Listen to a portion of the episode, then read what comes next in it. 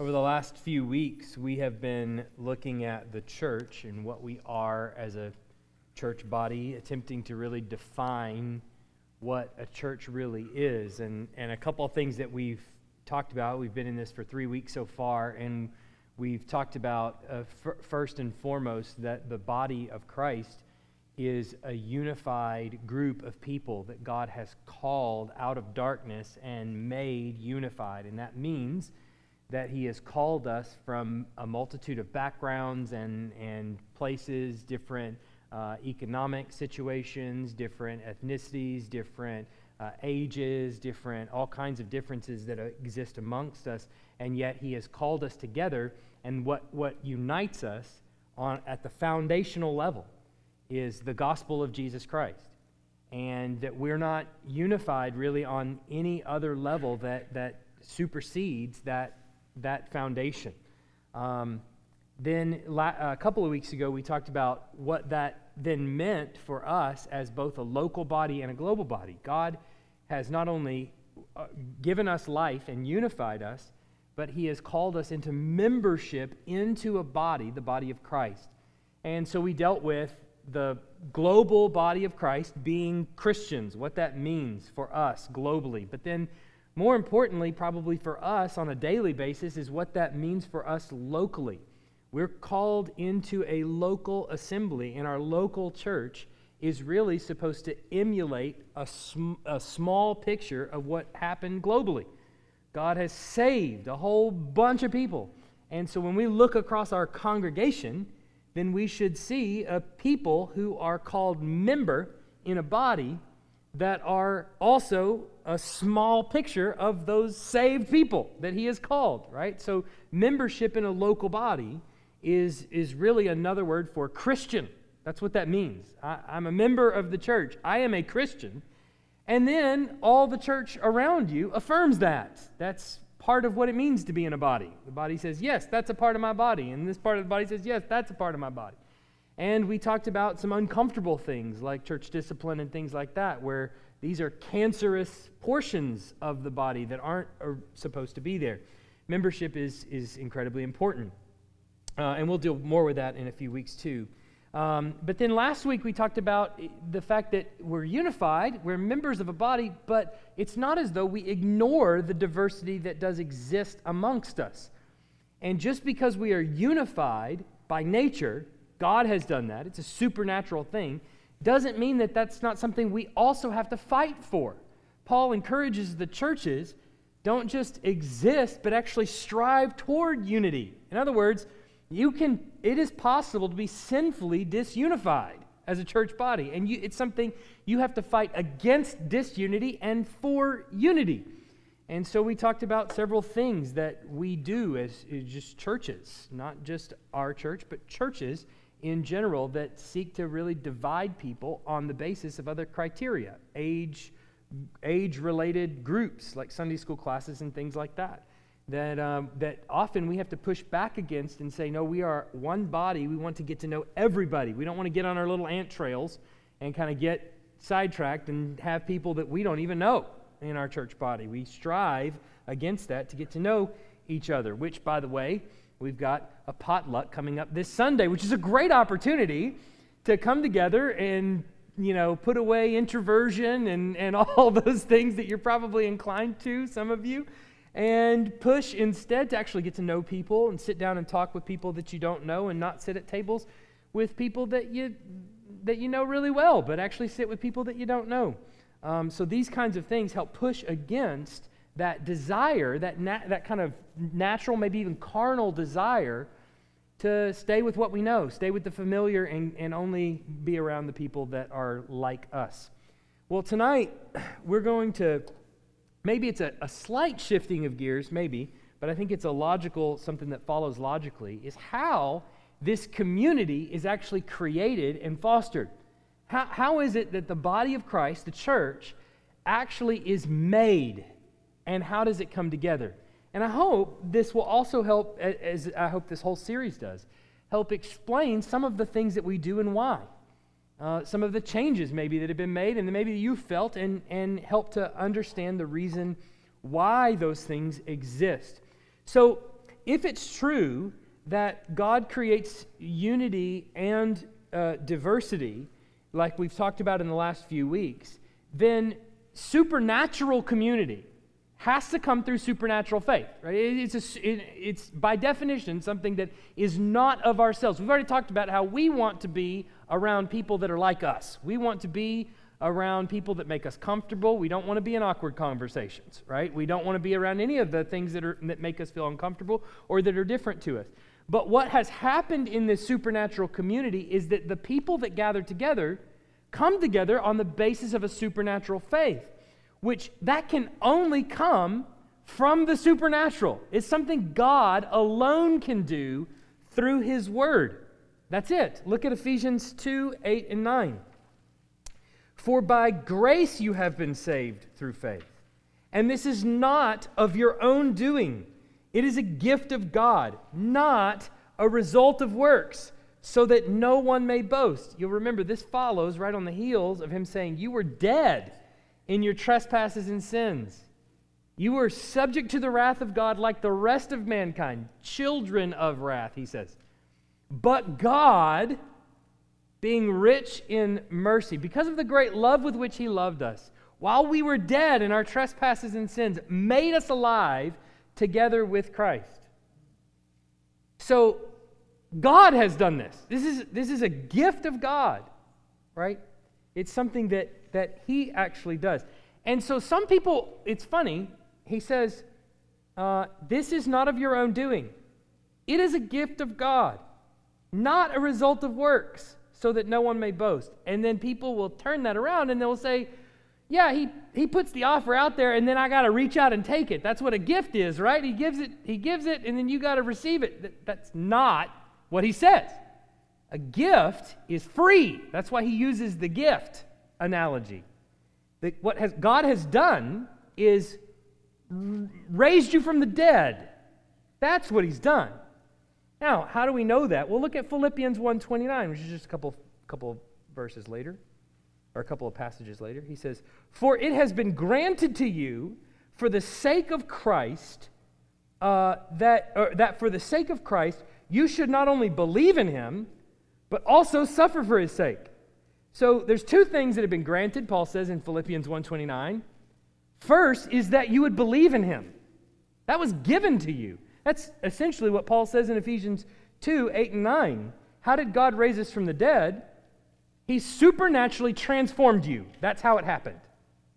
It's not a result of works, or you would be able to brag about it. I made a really good decision. He says the exact opposite. That's not what happened. God rose you from the dead because you were in your trespasses and sins and subject to his wrath. All right. He raises you by his word. And then he says in, Ro- in Romans 10 17, he says, So faith comes from hearing, and hearing through the word of Christ. So, wh- what does that mean? How, how, did, how does this whole gospel thing and faith thing actually work? Well, God has always, throughout history, created his people by his word, created anything by his word. Literally everything that has ever been made has been made by his word. What happened in Genesis 1 1? In the beginning, God created the heavens and the earth. It was formless and void. Darkness was over the face of the deep. The Spirit of God was hovering over the waters. And God said, Let there be light. You go down through it, God says, God says, God says, God says. He speaks, and it comes about. And then John, in John 1, says, In the beginning was the Word, and the Word was with God, and the Word was God. With, without him was not anything made that was made. So he personifies the Word in Jesus Christ, and he says he was there with him in the beginning. He was with God, and he was God. God has always created everyone by his word. But then when we get into the Old Testament, into Exodus, when he gathers the people of Israel around, the, around Mount Sinai, he gathers them together by his word. I created you. I called you. I spoke to Abraham and selected you as a people. You were not a people. I created you as a people. You're my people now. Why? because I said that's what's going to happen. So then it stands to reason that even in New Testament life, in new creation life, we are also created by His Word. But the Word has transitioned now, hasn't it? So you have Genesis 1 1, or Genesis 1, He speaks and creates all the world. Exodus and the story of Israel, He creates His people by His Word. How does He sustain Israel and correct Israel throughout the Old Testament? He takes these people that he calls prophets and he says, I will put my word in your mouth. And so they go forward to all the people and they say, Thus saith the Lord. I, I can't say that. The prophets can say that. Thus saith the Lord. And what corrects his people, what sends them into exile, what, uh, what, what upholds them, it is the word that he gives to his people. Well, then in the New Testament, we see the Word is personified in Jesus Christ. He comes to die for us and give us new life. And how is His church now sustained? 21st century philosophy? How are we sustained? How are we corrected? How are we built? The Word, which is why Paul says in 2 Timothy, it's God breathed. It's God voiced. It's, in other words, it's His Word. It's able to correct, reprove, train in righteousness. The man of God may be equipped for every good work. Right? It's His Word. It continues to sustain. He's always created by His Word. So, if God's Word is central, uh, so God's Word is central to the identity of His people. So, Christianity, you understand, is not primarily it's not primarily about spiritual experience. It's not primarily about warm community or even acts of service. There's nothing wrong with any of those things. But it's not primarily about that. It is first and foremost news that is proclaimed. And that proclamation of the Word of God, what He has done in the gospel, is what creates people. It's what raises people from the dead, the spiritually dead, mind you or the destined for hell uh, dead. So, what then is the is the way that those people are created? It is through preaching and teaching. Just preaching and teaching anything we want to? Again, 21st century philosophy? How about 21st century psychology? Here's what will make you really good, and, and, and here's what here's what will make you better. Here's what will make you feel really good. Here's how you need to talk to people 21st century psychology? What about history? If I could just explain all the history of everything, is that how you're created? By His Word. Again, it's created, we're created by His Word, by the proclamation of news, which is exactly what Paul means. Faith comes from hearing, and hearing through the Word of Christ. Hearing through the Word. Faith comes through the Word through the word proclaimed. God has ordained that this take place, which is so weird and, and baffling almost, but He has ordained that we take this text of Scripture and the gospel message and we proclaim it to people. And the way that He saves dead sinners from death is through them hearing that proclamation of the gospel. Why did he choose that way? I don't know. Maybe we can ask him one day. But that's how he chose for it to happen. Here are born again, spirit indwelt believers, Christians, with the Spirit of God in them who go out with the message of God and they say, This is what the gospel is. And upon hearing that, some have their ears opened by God, their eyes open to truth, and they become born again. Right there. That's literally what he says in his word. How do we know that? Well, look here at a couple other passages that are befuddling. Look at Ezekiel 37 7. So I prophesied as I was commanded, and as I prophesied, there was a sound, and behold, a rattling, and the bones came together, bone to its bones. Life coming back to the, the dead bones in the valley of dry bones here. Three verses later, so I prophesied as he commanded me, and the breath came into them, and they lived and stood on their feet in an exceedingly great army. Then in Acts, though, we get a very similar thing. Here's Peter preaching the first sermon. It says, Now when they heard this, they were cut to the heart. Uh oh, Spirit has come in, opened their eyes, opened their ears, raised them from the dead, and said to Peter and the rest of the apostles, Brothers, what shall we do? And Peter said to them, Repent and be baptized, every one of you, in the name of Jesus Christ for the forgiveness of your sins, and you will receive the gift of the Holy Spirit. Look at Acts 13 48 and 49. Paul preaching to the Gentiles. And when the Gentiles heard this, they began rejoicing and glorifying the word of the Lord, and as many as were appointed to eternal life believed. Wasn't that an uncomfortable verse? Maybe we could just scratch that one out of our Bibles. And as many as were eternal life believed.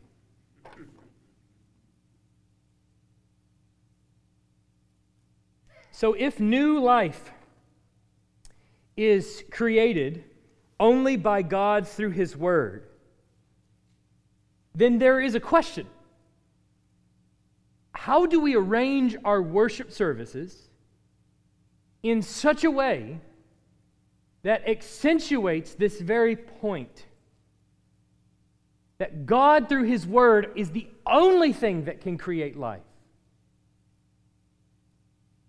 The only way that's possible is if the preaching of the Word exposes the intention of the author to the congregation. The point that the author is making. That is the supernatural author, God through his Holy Spirit. That is the human author, the man who penned it. What is the intention that they wanted to communicate? What is the point that they were seeking to make to you, the reader? The only way life can be created genuinely is through the preaching of his actual word. Not twisting the word to mean what we want it to mean, but actually exposing what the Bible means, what its intention is.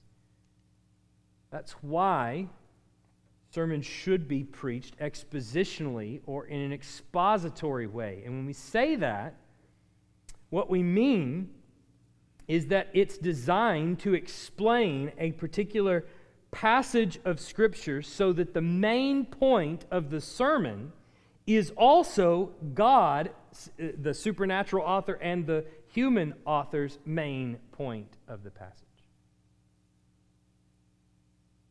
Believe it or not, you would, you would think, well, yeah, of course you got to do that. The difficulty is recognizing when that's not done.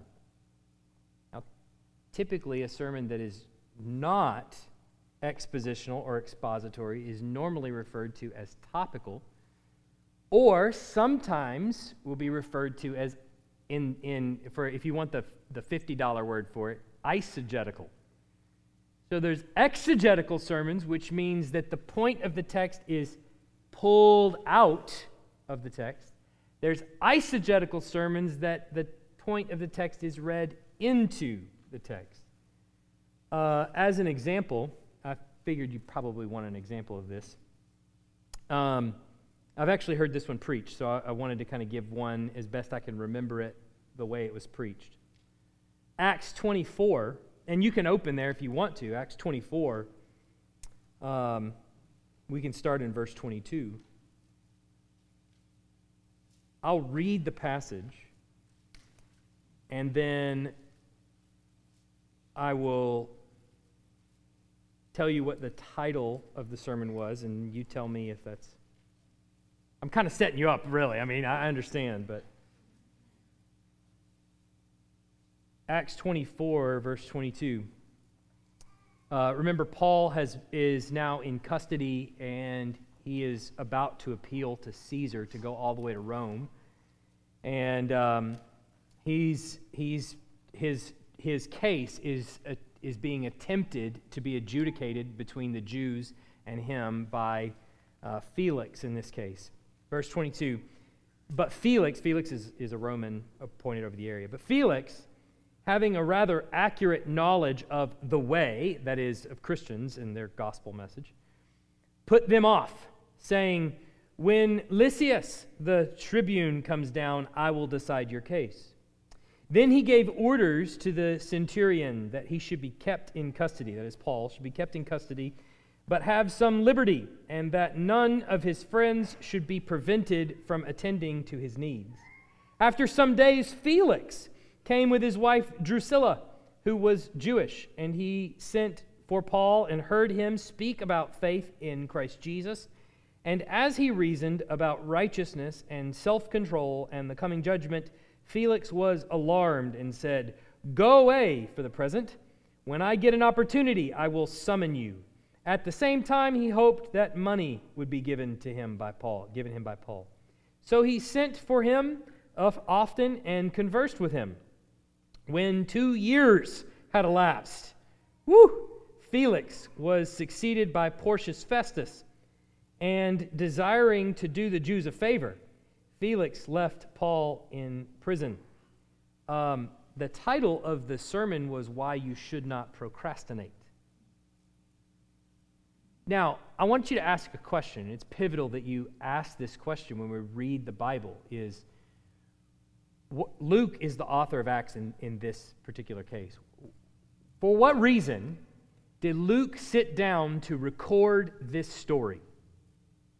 Why did he want to preserve this story for all generations? That is probably one of the most pivotal questions you could actually ask when studying the Bible.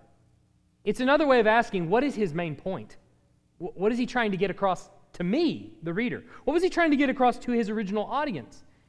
Do you think that Luke sat down and said, you know what? Paul's case gives a really good reason why you shouldn't procrastinate, and all churches need to know that. So I'm going to sit down and preserve that throughout time. Or maybe, if you open your eyes to what's happening in the text, you'll actually see a couple of things that are rather interesting. Felix keeps coming to Paul and bringing him and listening to his case, and does he decide the case? No. Why can he not decide the case? Because for all intents and purposes, Paul is innocent. Paul doesn't have a guilty bone in his body. And if you go all the way back to the previous chapter, Paul is given a chance to make a defense there. And still, he makes the defense against the Jews. And later, Paul is going to tell him, You know very well the Jews have made their case, and you haven't found one guilty thing in me. That's why I'm still here and you're still trying to decide this case. So he can't figure out what is wrong with Paul, and we see that Paul is innocent. But, but it's also more than that. We see that not only is Paul innocent, the Roman government is not. In fact, not only is the Roman government not, the Jews aren't either. How do we know the Jews aren't? Well, Felix knows that Paul is innocent, and yet he needs something to sweeten the deal. He's hoping maybe if I keep him in jail, I can get a bribe. Well, it's apparent that the Jews have probably slipped something to Felix or to Porcius Festus. Why do we know that? Because right there at the end, desiring to do the Jews a favor, he left Paul in prison. What does that imply about the Jewish case? The Jewish case is contrived. Similar to how Jesus goes before the high priest and they can find nothing with which to convict him, and yet they do anyway, Paul is now suffering the same fate. Those who are imprisoned on behalf of Jesus are suffering the same fate as Jesus. Later on, we get in the next chapter, again in verse 9 of chapter 25, but Festus, wishing to do the Jews a favor, wanted him to go up to Jerusalem and be tried. The Jews are sweetening the pot, trying to get Paul out of Roman hands and into their own hands. Let him come back into the temple. Just let us deal with this. But Paul's a Roman citizen, and he says, No, I need to go. So, what is the point here? Paul maintains his innocence. As a Christian should, in the midst of persecution, just like Jesus did. Regardless of the corruption around, maintain faithfulness. Does that sound a little bit more like something that Luke would seek to preserve for the church over the course of its history and to a church who is now being persecuted by the Jews because of the testimony of the apostles? Is that what Luke is seeking to record for all Christians throughout time? When you're persecuted, maintain faithfulness. Why? Because Jesus did. And expect that you are going to be tried in the same way that he was. You're not going to get a fair shake. It's not about procrastination It has nothing to do with it. But if you read into the passage what you want to, or you come to the passage beforehand with an idea, I want to teach the church about procrastination, you should really go to one of the Proverbs that says that right out, right? So you can have these topical sermons. What's the problem with that? I mean, to a degree, there's times where topical sermons have their place where there's a particular topic that needs to be addressed or talked about in the main assembly. We, we understand that that can happen from time to time. Surely, I've taught series on, on, on the church and different things like that. Of course, those are, are topical, but even in those, my hope is to build the foundation for the series on the scripture itself. So we might be going to a scripture this week that's talking about this particular aspect of of the church, and we might go to something else next week that talks about another aspect of the church. But what are we hoping to do there? I want to show you where the scriptures actually say this and prove my point to you from the text itself.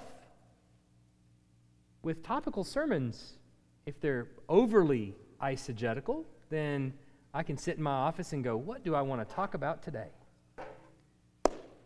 Procrastination. What that does for the congregation is it puts you subject to the wisdom in my own head. That's it.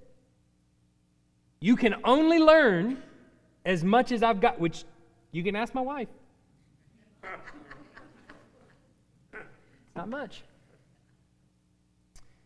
So that puts a, a problem on the congregation. But, but what is the problem? Well, you're not actually being fed the Word of God. And you'll notice about these often, these kinds of sermons, that they bounce around from passage to passage, from scripture verse to scripture verse. Every Joel Osteen sermon accomplishes the same thing. Every single one. He'll say his point. This is why this point is true. And then look at this random scripture verse from some obscure passage in some obscure prophet that you don't know the context of that. You don't know anything about it. Yes. Take it out of context, you have no text. So, if instead God's word sets the agenda for the sermon, then that means on Monday or Tuesday or whenever I open the text and begin to prepare for Sunday's sermon, there are times, many times, I'm going to be surprised by what I find there. Basically, every time I've told Rebecca in the office what the title is on Wednesday, and then on Friday I've said, you got to change it.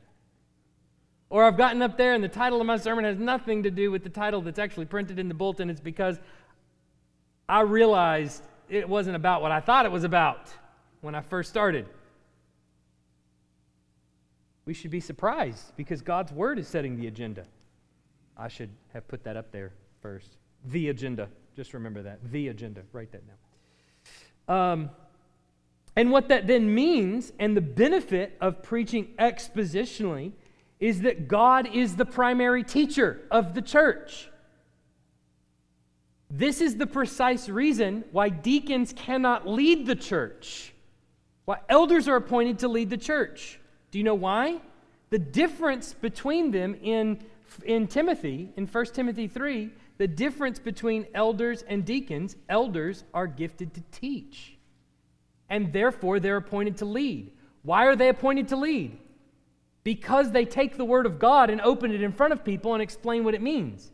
You cannot lead the church if you're not opening the Bible before them and telling them what it means. Because God is and always will be the leader of the church.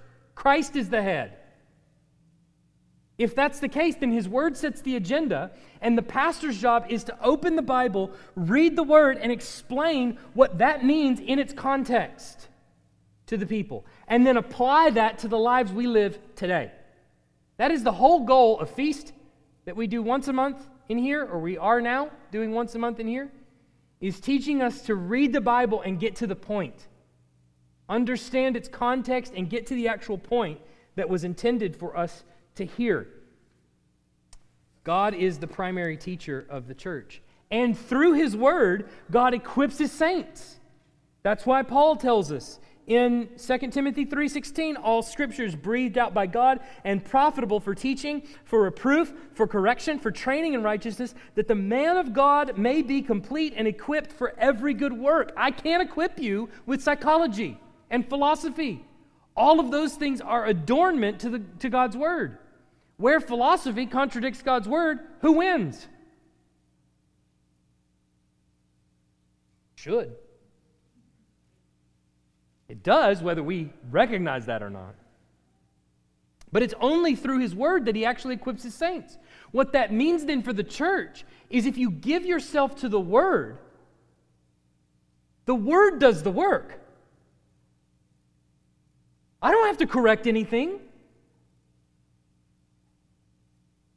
I don't have to do any of that. Just preach the word. It changes the culture of a church. You find people driven away by his word, and you find people driven to his word, like a moth to the flame. So God creates his supernatural community of the local church through preaching as it exposes his intention for his hearers. And as we apply that message to ourselves and to others. This ultimately raises the dead. God gives them faith. They believe. They're gifted with the Holy Spirit who comes into their life and guides them. And, it, and it's those that you see when the word is preached perk up. They hear, they understand, they grow. But there's another aspect too, through which God creates this kind of community, unified community, and that's through prayer. Here's another befuddling method through which God creates his community through prayer. The Bible obviously calls us to pray, but it's difficult to sometimes understand why. And I think for the vast majority of Christians, if you were to say, What is the one spiritual discipline you have the hardest time with? How many of you would say prayer? It's often difficult because we don't really understand it. We have a, a hard time wrapping our mind around how, how does this actually work? And sometimes we're tempted to think because there's so much individual language to prayer. When you pray, go into your room, close your door with God who hears in secret and who knows in secret will hear just you and him alone, kind of thing. But you also will notice that even in Matthew 6, where that's the case, there's a lot of plural language also used about prayer. Our Father in heaven, hallowed be your name. Give us today our daily bread. Forgive us our debts, as we also forgive our debtors. Lead us not into temptation, but deliver us from the evil one. You notice how much plural language is in there. The church is commanded to pray corporately as well. When Jesus gives a model for prayer, he puts it in a form that commends it for our use as a body, both private and corporate. And there are many reasons why prayer is so important. We know that God uses prayer both together, privately and corporately, to advance his kingdom. We pray together because we need God to act. Look at 1 Peter 3:12. For the eyes of the Lord are on the righteous, and he hears, uh, and his ears are open to their prayers. But the face of the Lord is against those who do evil. Or 1 John 5:14, and this is the confidence we, that we have toward him. If we ask anything according to his will, he hears us.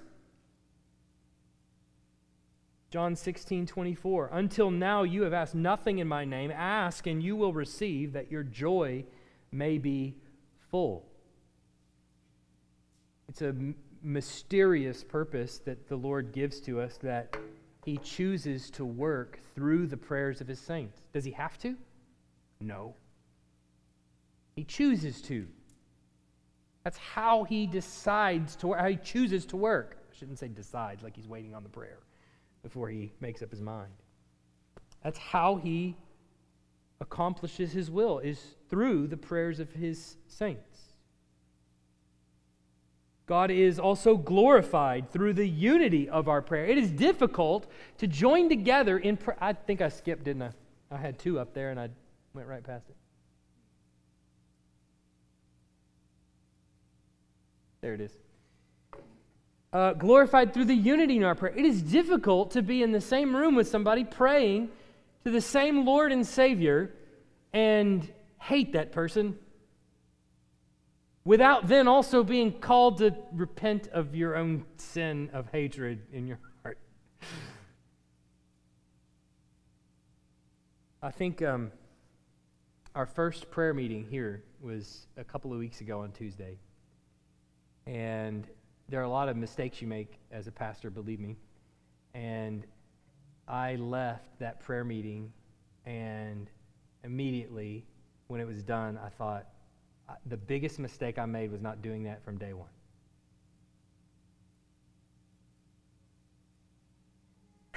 I know some others would may offer a, a different biggest mistake, but that's okay. um, we won't discuss that one. No, no, no, we won't discuss. um, that is that that is singly the, the the biggest mistake was why didn't I do that sooner? And why don't we do that more often? You can tell a lot about a church by those that come to the prayer meeting. That wasn't a guilt trip. I, I wasn't trying to do that. Corporate prayer helps us create unity amongst us, helps create unity amongst us. God is glorified through the unity of our prayer, obviously. God is glorified through our unity, period. And so when our prayer unifies us, obviously He's glorified in that way, but it also helps foster unity amongst us. As we realize what enemy we're facing, you are not, your, your battle is not against flesh and blood, but against principalities and powers at work in this present darkness. Corporate prayer helps create unity because we understand then who the enemy is and what he's trying to accomplish. But not only that, what the Lord is actually trying to accomplish in and through his church. Corporate prayer teaches us how to pray. We have instituted prayer in our church service that goes according to a certain pattern for the most part. We open with a prayer of adoration. We move to a prayer of confession we pray prayer of supplication. I pray before I preach prayer of illumination. The Lord would actually help us understand the word that we've just read.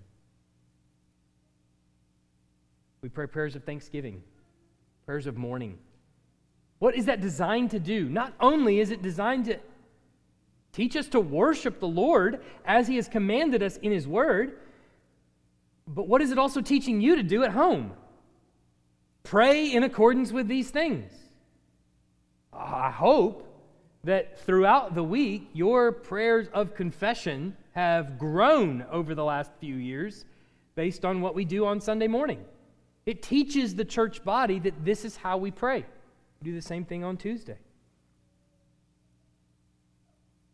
So, how do we expect the supernatural to be at work in our church?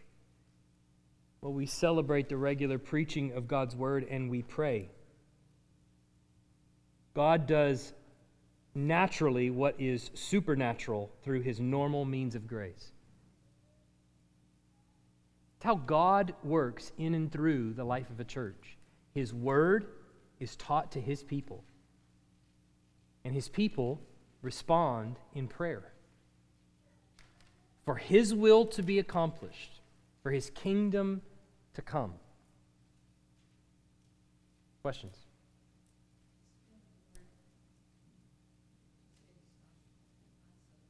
Eisegetical.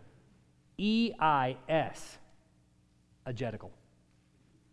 E I S E G E T I C A L. Eisegetical. E I S E G E T I C A L. Yeah. Yes. Yes. Yeah, yeah, yeah, yeah. If she puts that on a triple word score in Scrabble, it is game over. Pack up and go home. Yes.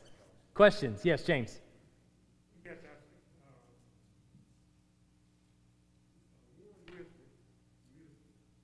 Warren Wiersbe. Mm-hmm.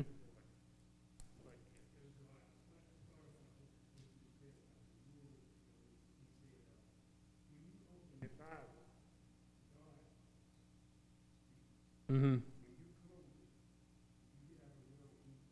Yeah, yeah. He's not talking. Yeah, he said when you open the Bible and you read it and teach from it, God speaks. When you close the Bible and get out on your own, he stops talking.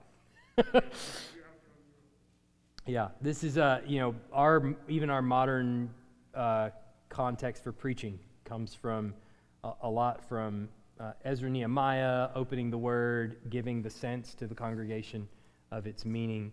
Um, so this is the that's the job of the of the preacher is to get up there and shuck the corn, as they say, uh, take the word and expose it for the people, uh, because it's the word that does the work.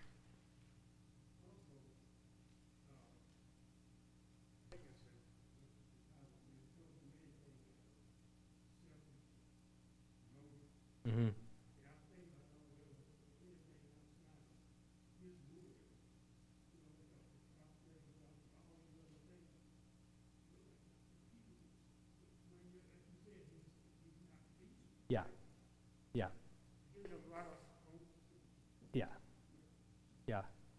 Uh, he said, um, uh, when you do things, do, the Bible commands us not to do things out of selfish ambition.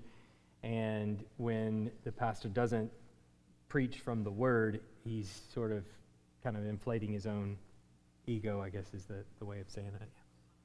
Po- or pocketbook, where the prosperity gospel comes from. Sure. Yeah. I mean, th- th- honestly, the prosperity gospel is one uh, big eisegetical sermon is basically all, all, it is is not understanding the context that those passages I, I, can't i can't fathom how many people have taken jeremiah 29 11 and just pasted it everywhere for i know the plans i have for you declares the lord. Plans to prosper you and not to harm you. And it's interesting we take that verse and put it over the archway of our door and we go amen i'm going to claim this in the name of jesus if you keep reading, he tells, uh, he tells the people through Jeremiah, Oh, you're going to die. But your kids, I'm going to save them and bring them back to the land because I know the plans that I have for them. Not to harm you, but to give you hope in a future. The interesting thing is that the fulfillment of that passage comes just a few chapters later when Jeremiah teaches the new covenant. I'm going to put my spirit within you. I'm going to remove your heart of stone and give you a heart of flesh. So the fulfillment of Jeremiah 29 11 is Jesus, not my pocketbook. His plan to prosper me happened 2,000 years ago on the cross. Three days later, when Jesus rose. And even now, he has ascended at the right hand of the Father.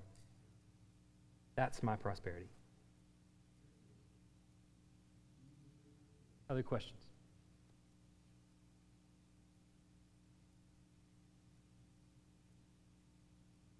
All right. Well, let's pray. Heavenly Father, thank you for this, for your word, for its effect on our lives, for its power, to change us from the inside out for its power of correction, reproof, training in righteousness, that we may be equipped for every good work. Forgive us where we turn your word into merely an academic exercise, where it just becomes something to learn and not to put into action. So often we forget that we are being trained for every good work. And instead, we become learners, always seeking to understand and never coming to a knowledge of the truth. Forgive us. Lord, I pray that everything that was said tonight would not be received in a spirit of haughtiness, like this is the way we do it and everyone else is wrong. But that we would take the word earnestly and seek after it, knowing that it corrects us, that you, through it, give everything that we need for our lives, that it is our bread, it is our food as it leads us truly to Christ. We pray for churches in this town that every single one of us, week in and week out, regardless of what the response is in the pew, would stand on the conviction of the word, open it, and give your people the food that they need. Pray that that would be done in pulpit after pulpit around this town. We pray all these things in Jesus' name. Amen.